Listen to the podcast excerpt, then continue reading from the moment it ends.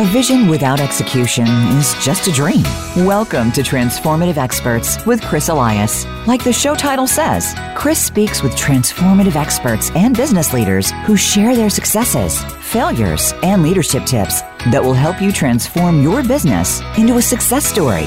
Now, here's your host, Chris Elias.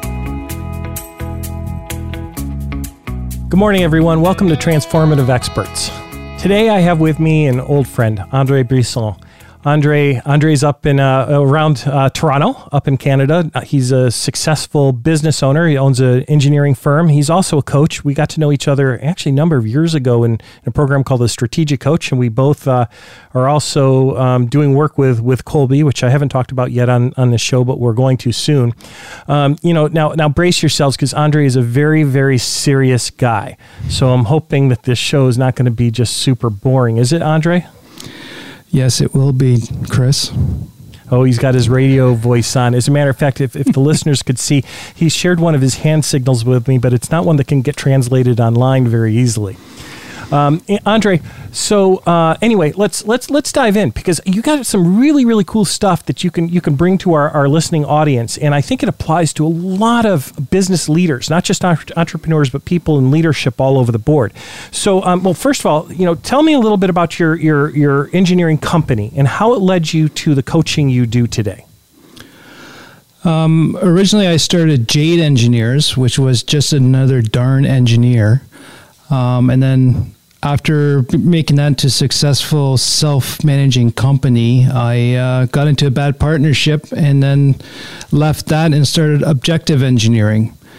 And um, over the years, with my first engineering company, just you know, a lot of things have been going on in my life and trying to figure out how I work best so I don't burn the candle at both ends, like we're all aware of. We all tend to do uh, I started looking into strength building and learning different things. And um, what was the question again? which actually gets to one of our topics, which will be ADHD, but we'll get to that in just a minute or two. Um, you know, actually, you know what? You said something I, would, I just want to touch. So, so you have experienced something we've all experienced, and that's a partnership that didn't work out the way that we were we were hoping or expecting. And some of us have experienced multiple of those in our lifetime. What what happened with your partnership? With, with what you can share? Uh, well, it's not. It's quite easy actually. I got bored with Jade Engineers because I actually got it to a point of self management and was successful. Uh, and then I got into uh, a company approached me to expand their business, and they were after a certain knowledge that I had that I gained an expertise in, which was truck mounted hydro trucks, sorry, or power trucks, as uh, south of the border calls them. Um, and I thought it was a good idea. It was something new and a new you know, I love to learn, so it'd be a whole new, different aspect to keep going on or to learn more. Um, and my gut said don't, but I went in anyways. And uh, basically, they, they didn't respect the knowledge I was bringing and my experience, and it just got very, very toxic. Um, and they were starting to sabotage the growth of it. So I just I left and uh, but that was a very painful year and a half. Uh, depression, you know, really took control of my life. It's like something's wrong, got to stop, and I got to leave, or it will kill me. So. How, how did how, I guess you know how did you recognize that? Because I I think I, I meet a lot of people who seem very depressed in their work and don't seem to have the courage to leave or do what it takes, and they just seem to plod through things. I mean, how how did you make yeah. it happen? Um, I realized that what I would do is get home, find some reason to freak out on my kids to send them to bed early so I can get downstairs and just turn my brain off and watch TV every night, seven days a week. And I started noticing a pattern and uh, my kids were starting to distance themselves from me. And then I was, one day I just like I said, I do this every night. What's going on? And and you know, I says something's not right. So I went and got help help in the form of a psychologist, a coach? I mean, uh, started with uh, therapy.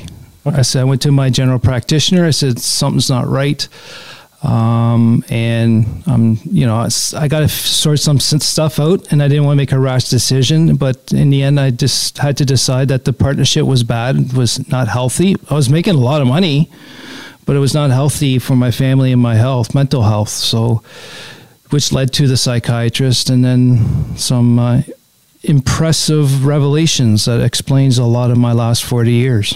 Well, okay, so you know, psychologists and psychiatrists and there's there's a sometimes there can be a bit of a stigma. Oh, there's something wrong with me because I've got to go see one of these people. Um, did did you worry about that, or or did were you just in such a bad place that you just had to do something and, and you were willing to do anything? And what advice would you give somebody who may be in that place who's afraid to go see a psychologist? I definitely was raised that if you went and got mental health help, you were a weakling and an embarrassment, and it looks bad on the whole family. But what I saw was doing to my immediate family in my own house, I said, no, there's no way. Uh, you know, my like I always say, after I had two kids, my pride was gone. So there was nothing left to me to go. So you know, if I was going to be ridiculed or find out something I'm not happy with, uh, it was ready for change. Something had to change, or I would not have a family, or I would probably have an early grave. So, what advice would you give somebody? I mean, you know, when's when's the time to start looking, based on your experience? Awareness is huge. You've got to be self-aware to understand or see that something's not going on. You know, if you're starting to use alcohol or drugs or you're starting to really work more and more hours. Uh, for me, it was getting really upset with people for no real reason. Um, when something's not completely right, you got to look at yourself to see if this is the normal you. And if it's not the normal you, I think it's time to get help. You know, I started off with my talking to my wife first and noticing what I've been noticing, and uh, and to get professional help. Well, certainly a theme through our shows um, seems to be self awareness. I mean, you know, there wasn't anything intentional about it, but I mean, let, us face it, leaders need to be self aware, and we know there's a lot of them that aren't. But um, but but this is this is really really important. Okay, so so a little bit back to your your, your story then. So so you left and you you started your current. Um, you started your current engineering firm, but you didn't just start just another engineering firm. I mean, you guys are unique in your approach and um, and so so you know share with our audience how you created the approach and how you found a, a, a niche that um, was opportunistic, maybe even a little disruptive, but filled a need that was out there. Uh, regarding engineering, you're referring to? Yeah, yeah. Before we yeah. get to the coaching stuff. Um, yeah, what what happened was I have a bunch of friends who are engineers, and either you got to do the commodity, all encompassing engineering, structural engineering, and I got into a company where we're dealing with mobile cranes and unique individual one-off fabrications. We were, you know, we try to tip over trucks to make sure they're stable for the people to use them. And then I decided, I said, you know, I want to start a company. And they all said, you cannot do a niche market engineering firm be successful. So I said, okay, I'll prove you wrong. And now it's been uh, almost uh, 13, 15 years. Yeah, and you guys, you guys do work that, that a lot of engineers would even consider risky. I mean, there's so much kind of conservatism and cover your butt in engineering, and yet you guys have, have said kind of, well, you know what, somebody's got to do this work, and we're going to do it. And, and mm-hmm. you've actually, you really have carved out a very successful little niche doing something that nobody else does. Yeah, what we say is we do what most engineers don't do make decisions, get dirty, talk to people, work with the people in the field, and get to understand how the trades work and how management works and how all that works so we can all get things done together. So we do a lot of fall protection, mobile cranes, like I said, the hydro trucks or sorry, the power trucks. Um, and if there's no rule book that clearly defines the scope, that's what we deal with. We deal with a lot of the gray. So we'll take the best of all black and white worlds and make this you know there's 20% of stuff that cannot be covered by regulations and rules so we make that safe and useful. So can you give an, give an example? Share a live example. Well um, the one example would be is um, you've got elevating work platforms like a scissor lift that goes up and down. That's typically on a construction site. Uh, someone decide they want to put it on a truck on a on a big truck there's no standard or regulation that covers that. But at the same time, they want to use that on live line work for uh, for a light train system. Um, but if you're going to work live line under like live power, which we do in Canada quite frequently, that's actually an aerial truck that's the power companies use. That's a different standard. And then they decide they want to put a little crane on the back, which is a third standard. So we had to take the best of all worlds and make it stable and safe uh, dielectrically so no one gets electrocuted, stable while they're using the different configurations. Oh, and then by the way, later they said the platform twists, turns, and extends. So it turned out to be three days of stability testing, uh, some unique in uh, interesting way of report writing. So it was accepted by the Department of Labor's out in Western Canada to me that's easy, but to a lot of people it was a an impossibility. Well, in again knowing you, it wasn't. It's not just that it's easy; it's fun, right? And so, so something our listeners don't know yet is you're diagnosed as ADHD or on the spectrum. Is that correct? Yes, yes. I was diagnosed a year and a half ago at severe. Yeah, and so so having said that, though, I mean, you've been doing this work for a long time. How, how much of your ADD or ADHD, I guess is the proper term, how much of that played into you needing to find a career that gave you variation? Oh, all of it, 100%. Um, I got fortunate to get into the right company right off right off the bat, uh, right from graduation. That did a lot of this unique stuff, and we were f- small, and I was free to do whatever I wanted when I wanted. Um, and if we wanted to try something, we tried it. So I think being fortunate to get that first job and then using my abilities unknowingly, uh, it, it really supported my symptoms, and I didn't get problematic until this partnership and having kids. Yeah, I got you. I got you. And so, when did you when did you start the coaching practice? Was it before or after the, the diagnosis? Oh, that was the first question. Now I remember. Yeah, yeah. Well, I told you we'd get back to it. uh, technically, I kind of started that with my first engineering company. Um, when I started hiring staff, it was like where the communication wasn't working well. And then with through strategic coach that you're familiar with, we did the Kolbe index on our first day. And I applied that with their leadership and direction to my team, and it turned out to be a fantastic communication tool. And I really got that working, and then some other customers were noticing, or some other local business people, and I just start learning more and then coaching more just around the area, and this kind of developed into seeing a demand. And then for me, with objective engineering, I can't, you know, it's self managing again. I got to keep my interests in a couple different ways, and learning is a big one for me. And uh, getting onto this coaching a little more seriously now, more directed focus while I'm still overseeing the engineering is what I've been doing. Yeah, excellent, excellent. Um, and so, uh, your coaching practice. I mean, are you tell tell me a little bit then about who you're coaching outside of engineering? Who do you help? what I my target market, I guess you want to say, yeah. or my my focus is uh, ADHD entrepreneurs and high achieving ADHD professionals, um, or you know, if you were if you were classified as gifted as a kid, uh, along those lines, and then anything within the engineering. Um, in the engineering field, just because I'm biased on that.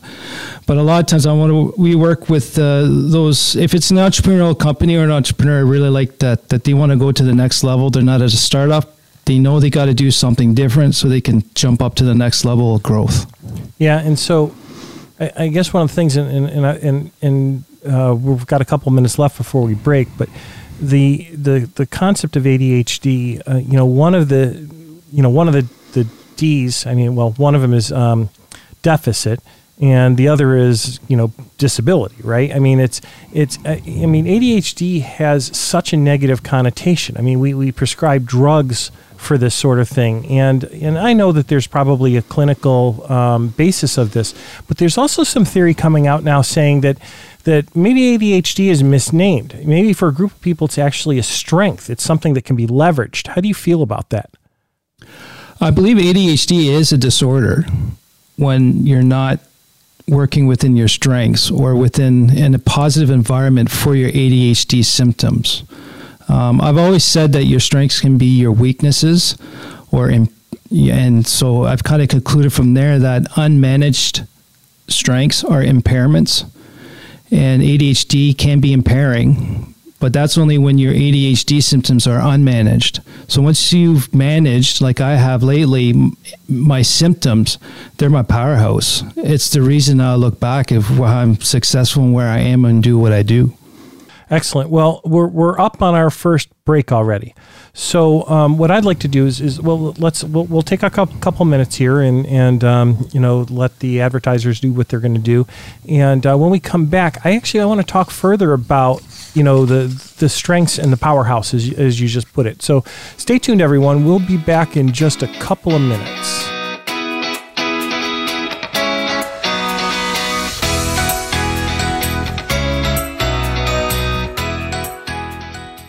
Become our friend on Facebook. Post your thoughts about our shows and network on our timeline. Visit facebook.com forward slash voice America. Is your company or team struggling to achieve the results you would like? Optimize your life, your team, and your organization through clarity, purpose, and action. At Nexecute, we have over 100 years of combined experience leading organizations and coaching individuals to achieve their vision. We design a customized approach to ensure successful execution and optimize your results. Connect better, grow better. For a free consultation with Chris Elias, visit nexecutegroup.com. That's N E X E C U T E group.com. True results happen where culture meets execution. The Execution Culture, co written by our host, Chris Elias, is designed to make your company smarter, faster, and stronger by sharing real world advice on culture, leadership, and execution. It's time to transform your business with the help of the Execution Culture. The book is available now on Amazon. Click the link on the show page. When it comes to business, you'll find the experts here. Voice America Business Network.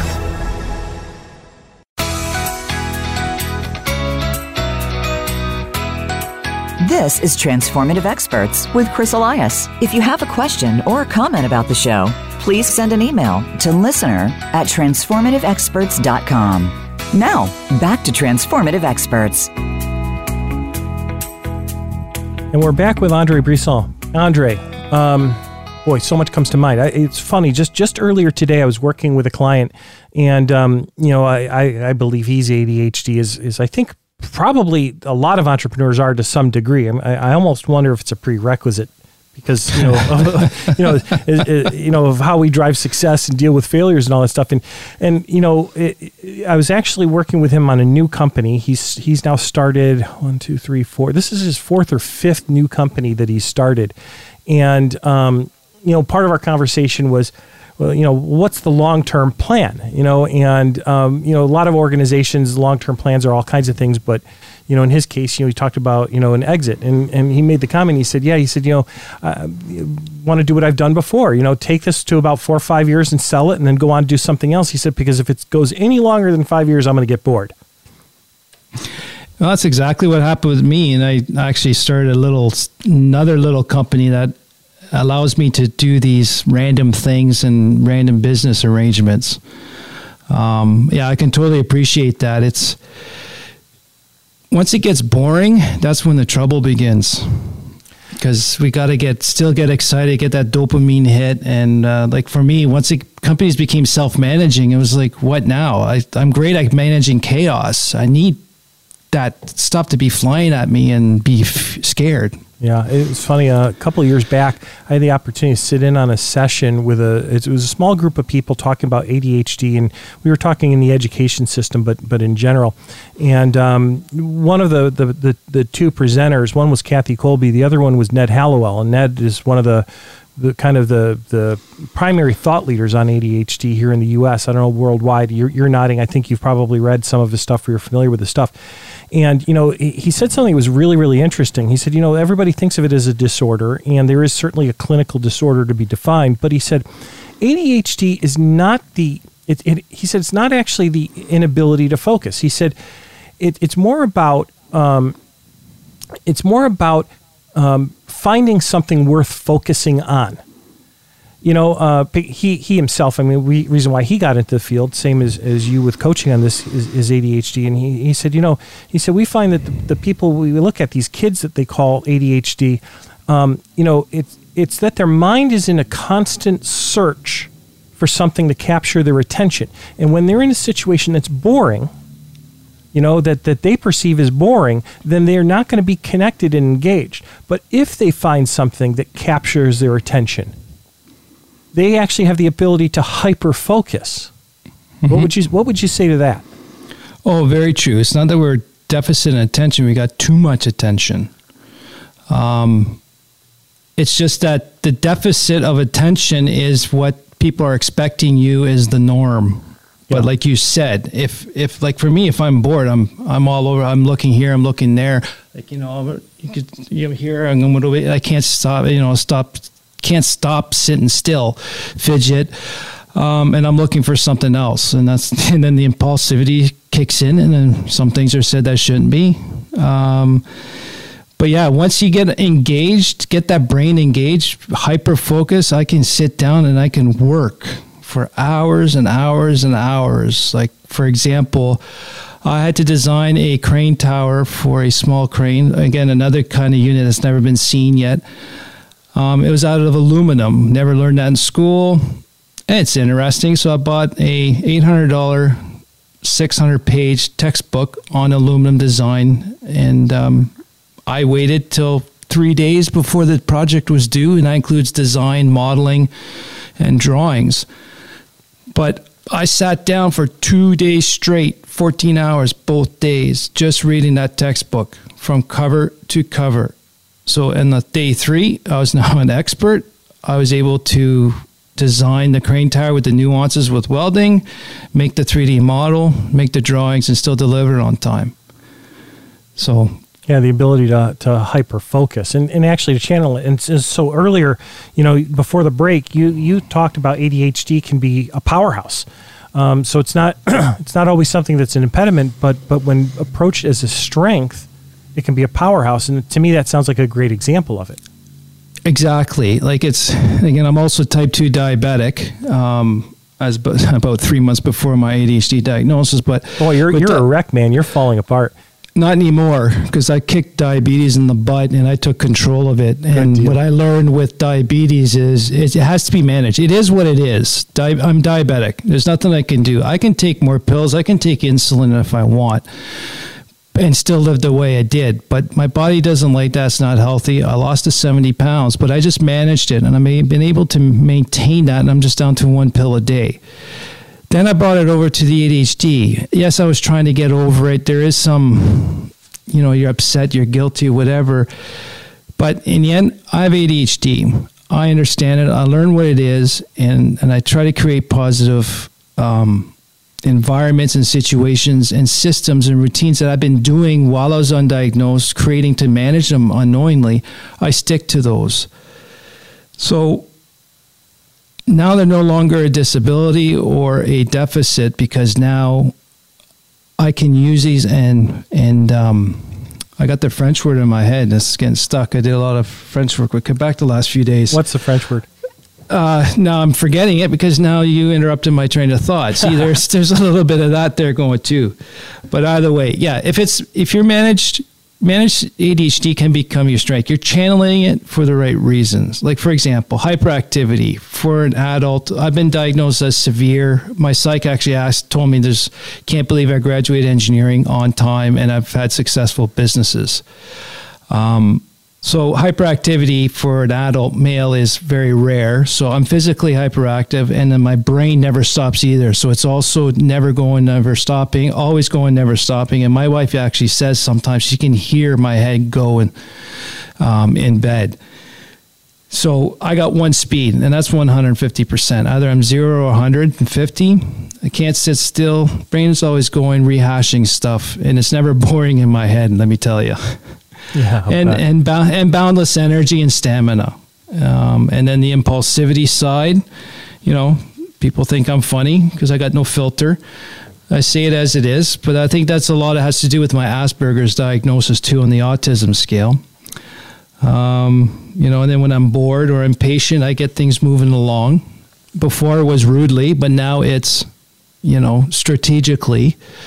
And then having my attention span so big or so little, uh, I'm using that as an, an identification that something's not going to plan or we're, we're hitting a wall.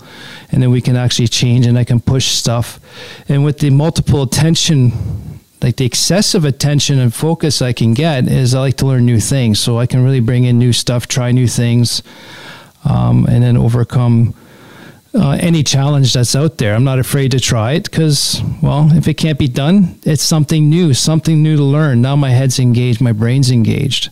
So once boredom sets in, I delegate all that stuff I figured out, and I let them, I let the team continue with that and re- make that real and recur. And I try to find the new, the new thing to get in trouble in. That's why I call myself the CTM, the chief troublemaker now.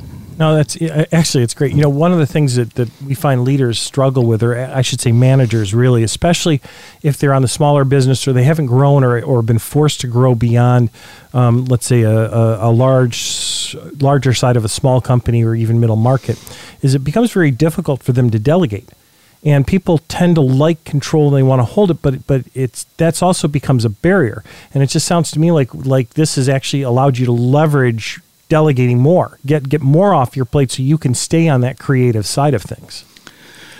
Yes, like the, to me, like the biggest thing too is undiagnosed ADHD. Um, like you were raised, you never. If only you can try. If only you can try harder. And you got into this bad perfectionist attitude and routine. So a lot of it had not, you know, it wasn't hard to delegate, but it's just that perfectionist attitude. Mm-hmm and habit actually that was formed is hard to let go. So some people might be controlled, but for me, it was more about the habit of making sure it's perfect and you know trying to make it 102 percent, while the 70 percent is adequate for them. Like one customer told me, he goes, "What you think is 50 percent is 100 percent of what the customer expects." So, but it's never enough. Never enough. You want to do more, but having this awareness now, it's like, yeah, the stuff would actually make me go into big rages because it's stuff I really hate to do or was against my MO. Um, so I stopped doing it. I hired more people. I just, I can't prove it on paper, but I just hired two other people to take all that stuff off of me so I can spend more time getting more work. And now it's been a month since they've been here. Now we're starting to show and prove by numbers that that was a good decision to make. Yeah, I mean, typical entrepreneurial decision to go with your gut to some degree, and you know, obviously, you know your business well enough. Yeah. You know, I'm, when when when something wasn't quite right before you were good at handing things off, and and it would put you into one of these moods. How long would it take you for you to recover to kind of get back to some level of normalcy? Was it was it a long time? Was it short? I mean, tell me a little bit about that. Uh, it depends on the extreme. Like, you know, it could be a week for some stuff. It was, you know, for a while I I'd vent a lot. Like I, I used to do quick vents just to get over stuff. Um, but sometimes if it's big, severe, it, it could it could be weeks. Um, with the ADHD, especially with the emotional dysregulation, you can get in some really stumpy moods, and it makes no sense. Doesn't makes no sense to anyone. It makes a, a lot of sense to me, but even sometimes it gets kind of frustrating. You know, this is something you should get over you're already over it, but the body is just of the brain's telling you, no, let's just keep this going a little more. And then not having tricks and um, mindfulness to get over that, um, it, it, made it very difficult for people around me. And I still wonder sometimes why my top two guys are still with me. Well, they must love you. I hope so. uh, you know, so uh, I was thinking that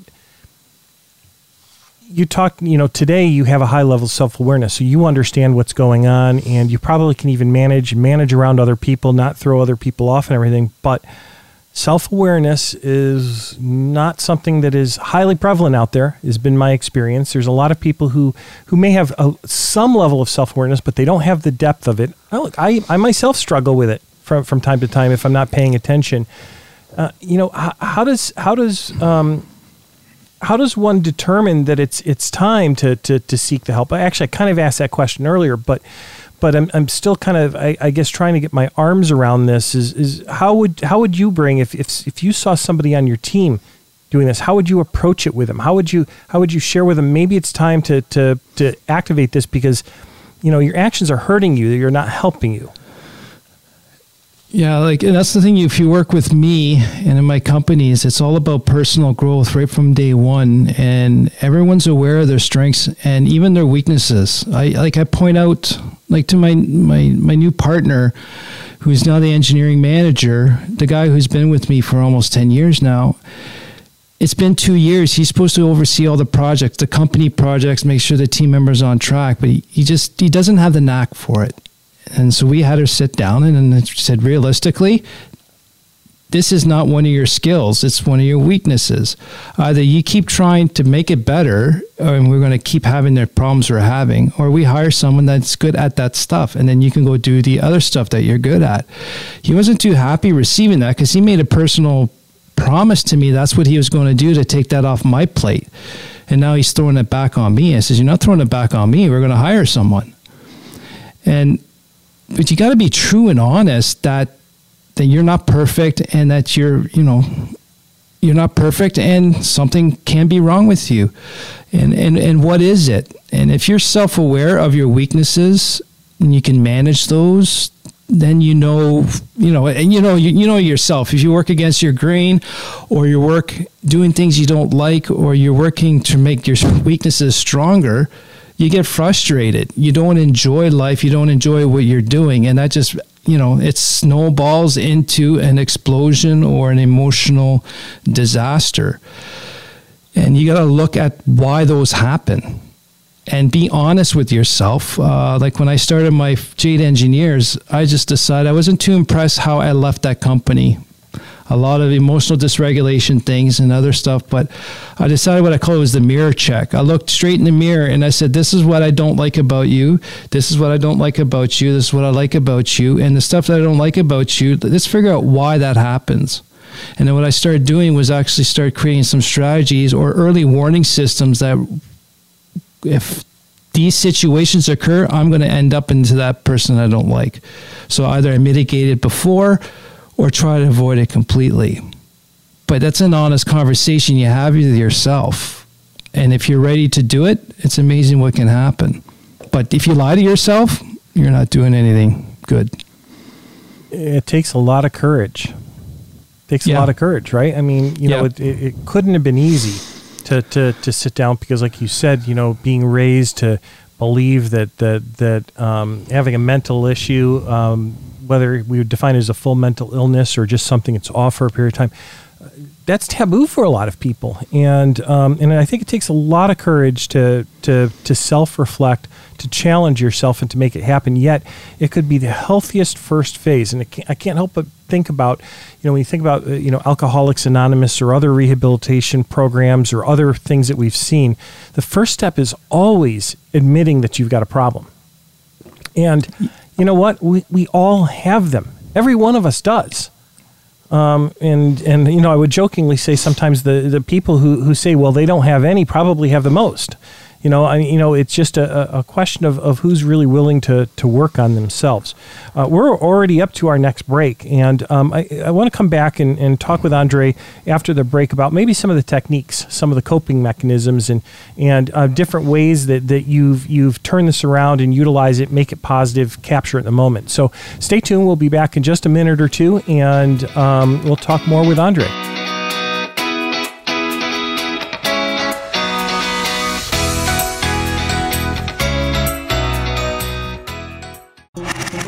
Voice America is on your favorite smart speaker. If you have Alexa or Google Home, go ahead and give us a try. Hey, Alexa, play Finding Your Frequency podcast on TuneIn.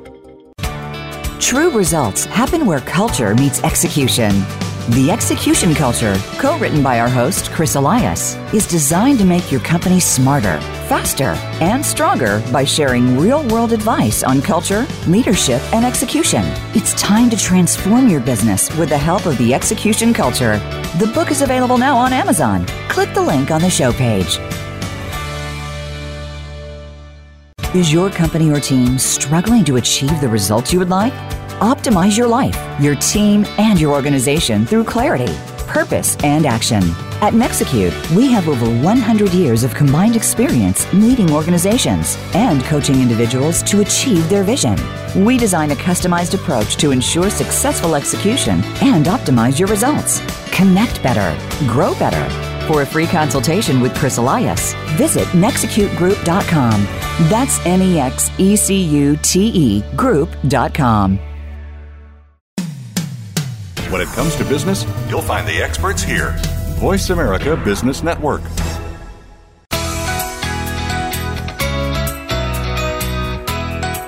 This is Transformative Experts with Chris Elias. If you have a question or a comment about the show, please send an email to listener at transformativeexperts.com. Now, back to Transformative Experts. And we're back one last time with Andre Brisson. Andre, okay, so we've talked talked a lot about recognizing ADHD and, and the different kind of things it can cause. Um, you know, uh, I guess one of the questions I want to ask is, is you know, I always hear the term spectrum when related to this, and you mentioned, you know, severe in certain cases. Um, tell me a little bit about the the different varieties of ADHD that are out there, the different levels, and at and at what point do you have to look to something? Let's call it. Uh, I'll call it artificial or external to deal with it, i.e., a medication or those kind of things. And then then we'll circle back and talk about some of the techniques you use. But but but first, tell me a little bit about the different different levels of ADHD. Well, first of all, there's uh, well, depending on who you want to talk to in the new DSM, but uh, either the ADHD is inattentive ADHD or hyperactive and impulsive ADHD. So the inattentive is is that daydreamer in the back corner of the class who are just always looking out the window. Uh, look, they're not disruptive like little boys are technically uh, hyperactive uh, ADHD but they have a hard time focusing. So that's a lot of the women and girls are are more so inattentive. And then you got your hyperactive and impulsive, which, you know, like I was talking to my daughter, she had a hard time explaining it to people and to her teacher, but I brought her just me and her. I said, okay, sounds like you're talking about impulsivity. And she says, no, you don't understand. I said, well, here's the scenario. In your head, you go, It'd be funny if I poked that person in the nose. oh no! I just had a picture of that. Yeah, and you, that's what your head said. You you think that, and all of a sudden, oh, my no, my fingers in their nose. And she goes, exactly. I don't even think to do it. It's just there. And I said, that's the impulsivity. So once you get, I connected her, like I know what it is. Um, then there was a connection and and to see like that's the impulsivity there's no thinking about it that's a that's a brain thing so you can have people that are the it, it's all measured by impairment to your day-to-day life so either it has a small impairment or effect on your day or severe um, some people like for me for severe if i don't keep my if i wasn't in the environments i was in create my own companies i'd be probably I'd probably have 12 or 15, 20 jobs by now. Um, and the impulsivity, uh, you know, it, it, it could affect your finances, your relationships, even. Like, I'm, I'm very fortunate. I found a wife that's very patient and understanding because it's definitely interesting, especially with all the mood swings and that. And, you know, it's not something most people are comfortable talking about, but this is the reality of it. I am moody. I can get uh, upset for no reason. To what people appear, what this thing is, it's everyone's perceptions is what's not important. But to me, it's a big deal, and it's a uh, flight or fight reactions. Um, or you can have it where it just kind of it sort of impairs your day um, and and your living. So yeah, it can go from very little to very small, just similar to the the autism scale. Either you're someone who cannot speak or communicate at all to you got some complications, but they can still live a, f- a fulfilling life. Yeah. So so here's a question. Um, I actually want to talk to you about your self management in a minute, but I'm thinking now about managing others for a moment. So, um, look, uh, the truth is probably that if if I'm not ADHD, I know somebody who is, right? I mean, you know, I, I think that, that this is probably more um, prevalent out there than, than, than we realize. If, um, if, if, if I were in a situation, um, well, let's say you and I are, are talking and, and, and I do something innocently um, that triggers you, throws you into one of these moods, kind of puts you off, and you're let's say you're not not completely aware. What can I do in that moment to turn it around? Well, just ask what happened or why did that upset you, um, or what's what is the reason for the reaction. Um, it's actually being aware that you noticed it and not dismiss that it's not the normal reaction and it's just uh, just you know I get all the time oh there he goes again There he goes again. Yeah. right and and I, and even from a kid and I see that with other kids or even adults it's like when people react that way there's a reason. 99% of the time yes you got your egotistical people or people are just angry all the time but why is it that that child reacting that way? Why? There's a reason why and let's figure out the why they're reacting that way not what it looks on me or on me in, in front of everyone right? Um, you know and that's where gaslighting gets very dangerous for neuro, uh, neurodivergent uh, people where it's easy to set me off and then you get manipulated that way Ah, that's interesting. But Right. um, but but also what you're talking about then is is it's a form of emotional intelligence. So it's not just about self awareness, but awareness of others. I mean, and I think it takes again courage to, to say why. Because uh, let's face it, we've all known those people that that we, we see them get triggered, and we just want to throw our hands up in the air and walk the other direction. Just say, you know, screw it. I don't want to talk to this guy. You know, this guy's always doing this stuff. Why even deal with it? But we could be really missing out on an opportunity to, to, to take something to a much better level or, or, or improve a relationship. Correct. Like the ADHD and uh, autism minds, like they're pretty much um, like they can, that's what they call the neurodivergent. Our brains don't work the same way, so the same way to to handle certain situations in the neurotypical world does not work for us. And we just got to help to understand why are you different? Why why are you unique and try to understand the why so like for my wife and my my daughter like my daughter's going through getting checked for her adhd and my wife's definitely neurotypical um, you know it looked like they're going down a bad road for a long-term bad relationship but once we start being aware of the the triggers even saying something little silly that most people didn't get upset at, it it freaks her out, and then you get a big reaction. But once you start getting aware and understanding the whys, you can avoid it. Yeah. But like you said, you got to be honest and you got to be aware of other people too. And um, you know, this fitting everyone in the mold, that's very that's very makes it very difficult for the neurodivergent minds to fit in that mold because we just can't. And that's when you we react and that's how and why we just don't fit in the mold and we don't do what's normally accepted. Yeah, I, I, I can understand that completely. And so, um, let's talk a little bit about your self management, the techniques, because because now you've you've got a much much higher level of self awareness, and you've worked and you've you've studied this. I mean, that's that's the one other thing is is you know like l- as I've gotten to know you through the years, I know that once you get curious about something, you- you're kind of you could be like a dog on a bone. You're just not going to let it up, right? You know, reading a reading an eight hundred dollar textbook on aluminum you know in two days that to me sounds dreadful but but that's your way so how do you deal with this how, what did you learn Well, the one thing I learned is I can't do things piecemeal. Like I got to really get into my hyper focus modes um, so I can get it done, or it won't get done. And um, and then I got to set up the environment for that. Um, so one of the first things I did when I got diagnosed is I took apart my. I got rid of my desk with drawers. I got rid of the bookshelf that was just an arm's reach away. So I got a standing desk that has no drawers, and half of it is a whiteboard so I can put all my thoughts quickly on the whiteboard and still focus on what I'm focusing. And the only thing on my desk is what I am working on. All my other books, all my other files are 25 feet away, and that hutch is turned away from me, so I only see the backside. So is, is that about managing your visual cues then That's managing my distractiveness Yes. and visual cues. And then I got whiteboards in front of me on things I need, that's always in front of my face of what I need to do this week and the projects. Because once it goes in a drawer and it's out, out of view, it's gone.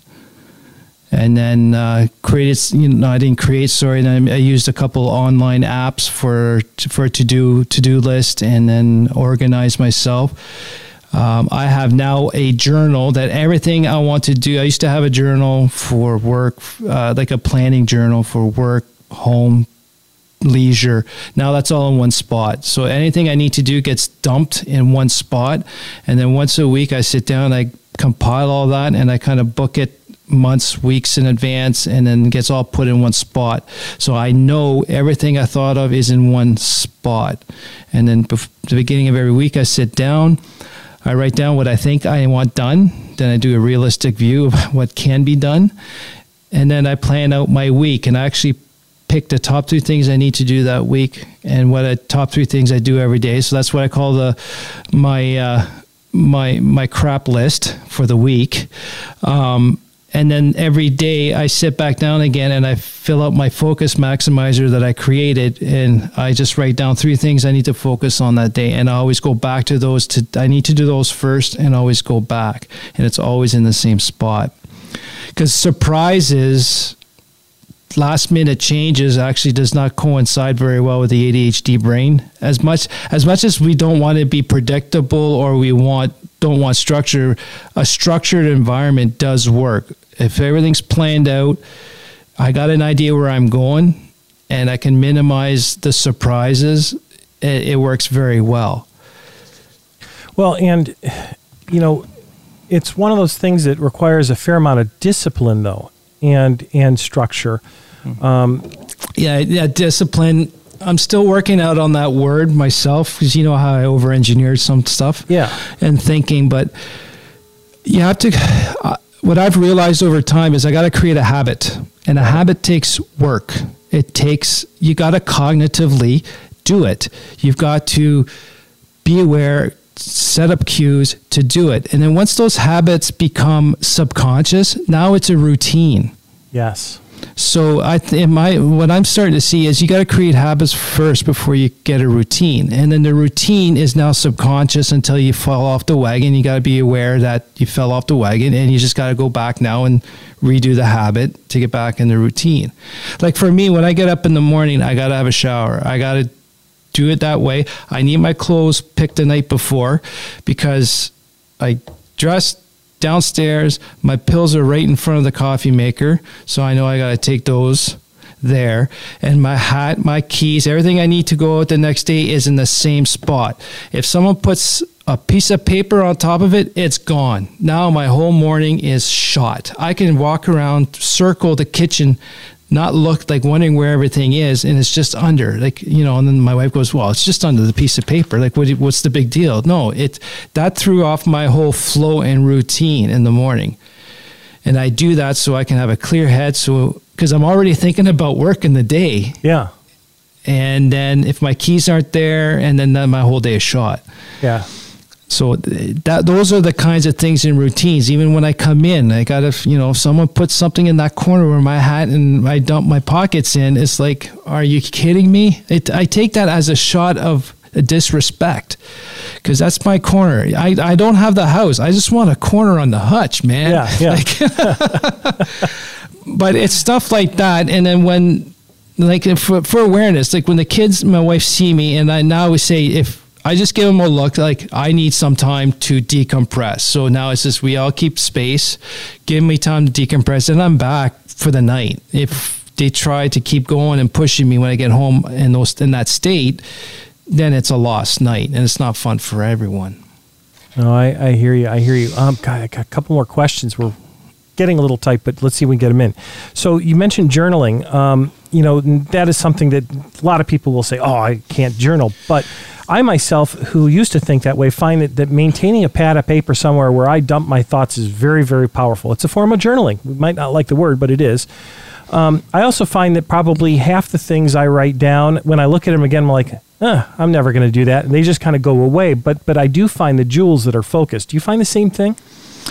Uh, yes. Um, like for me or the ADHD mind is um, our executive short term executive function and the short term memory is like neurotypicals can hold seven to ten pieces of information in their short term memory, and then if you add the eleventh, then that first one drops off the ledge. Yeah. While the ADHD mind, anywhere from one to four. Got it. Got it. so it. for me to have, I got a work journal, like so day to day for engineering or you know whatever. if I can write it down, I can I can hold more. Thing is, if I'm trying to hold off to more, I lose it, and that upsets me because I can't remember that good idea I had before, but it's written down. Yeah. So that has a lot to do with a little shortcut to always not forget stuff.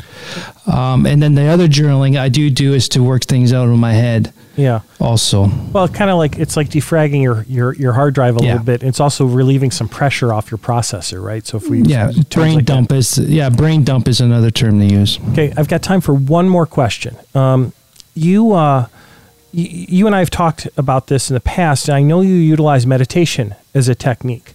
And um, again, I'll, I'll come into people say, "Oh, I don't have time to meditate. I don't have time to do this or whatever." And and I myself find that those those moments are great for clearing your head. What has meditation done for you? How do you do it? How do you find the time in the day to, to make it happen? I created a habit of what I got to do that before bed. Um, actually, I do it before bedtime, so it slows down my brain.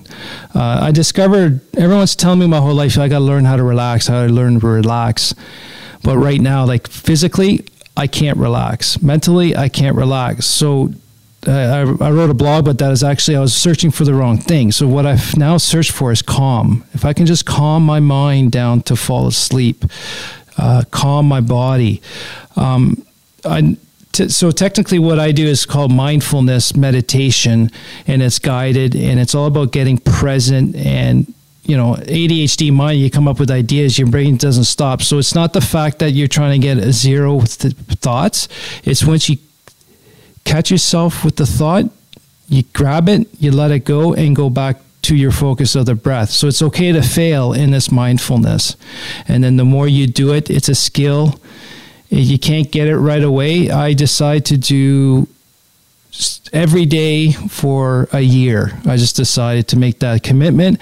And after three months, I noticed I can start seeing my day to day be more mindful because I, I found out I was never present to work on things that are now. I was always work, always in the future, working on the present, working in the present. So it's really changed. It, it's calming. Um, I'm always started seeing when I am triggered, I seem to subconsciously just start to take the breath and and just dump the mind every once in a while. Andre, I, I can't tell you how, how much fun this has been to talk to you today. Um, you, you brought some really great information, and I, I think this this final concept of finding calm is, is a great theme, really, for the whole thing, in a way. I, and and I think it's it's something that we all have a hard time doing, or at least entrepreneurial minds have a hard time doing, is is finding that that moment and and dealing with all the noise, especially in today's world with technology and everything gets thrown to us. There's so much difficulty in getting there. So um, I, I, I appreciate you sharing your story. It's not an easy thing to do um, to, to come and talk about the struggles that, that, that, that you have, and yet we all go through them. And I, I think it's something to have an awareness of, awareness of others, awareness of self. And, um, and I appreciate that. So thank you for being on with, with, with me today.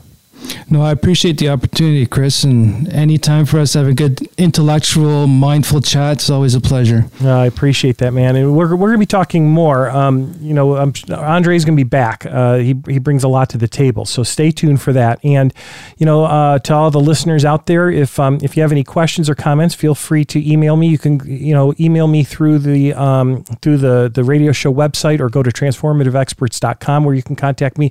Also see what's going on in our world. Um, sign up for the newsletter. Let's, let's, um, let's, let's get some information out there. And um, until next time, we've got another good show coming up next week.